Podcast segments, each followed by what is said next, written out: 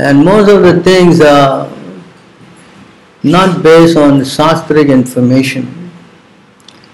It is based on their feelings or their hearsay or you know so many things like that. so they are not, I would say, they just live with their, you know, whatever feelings they have. But God consciousness is not based on feelings, you know. You cannot love God with what you feel.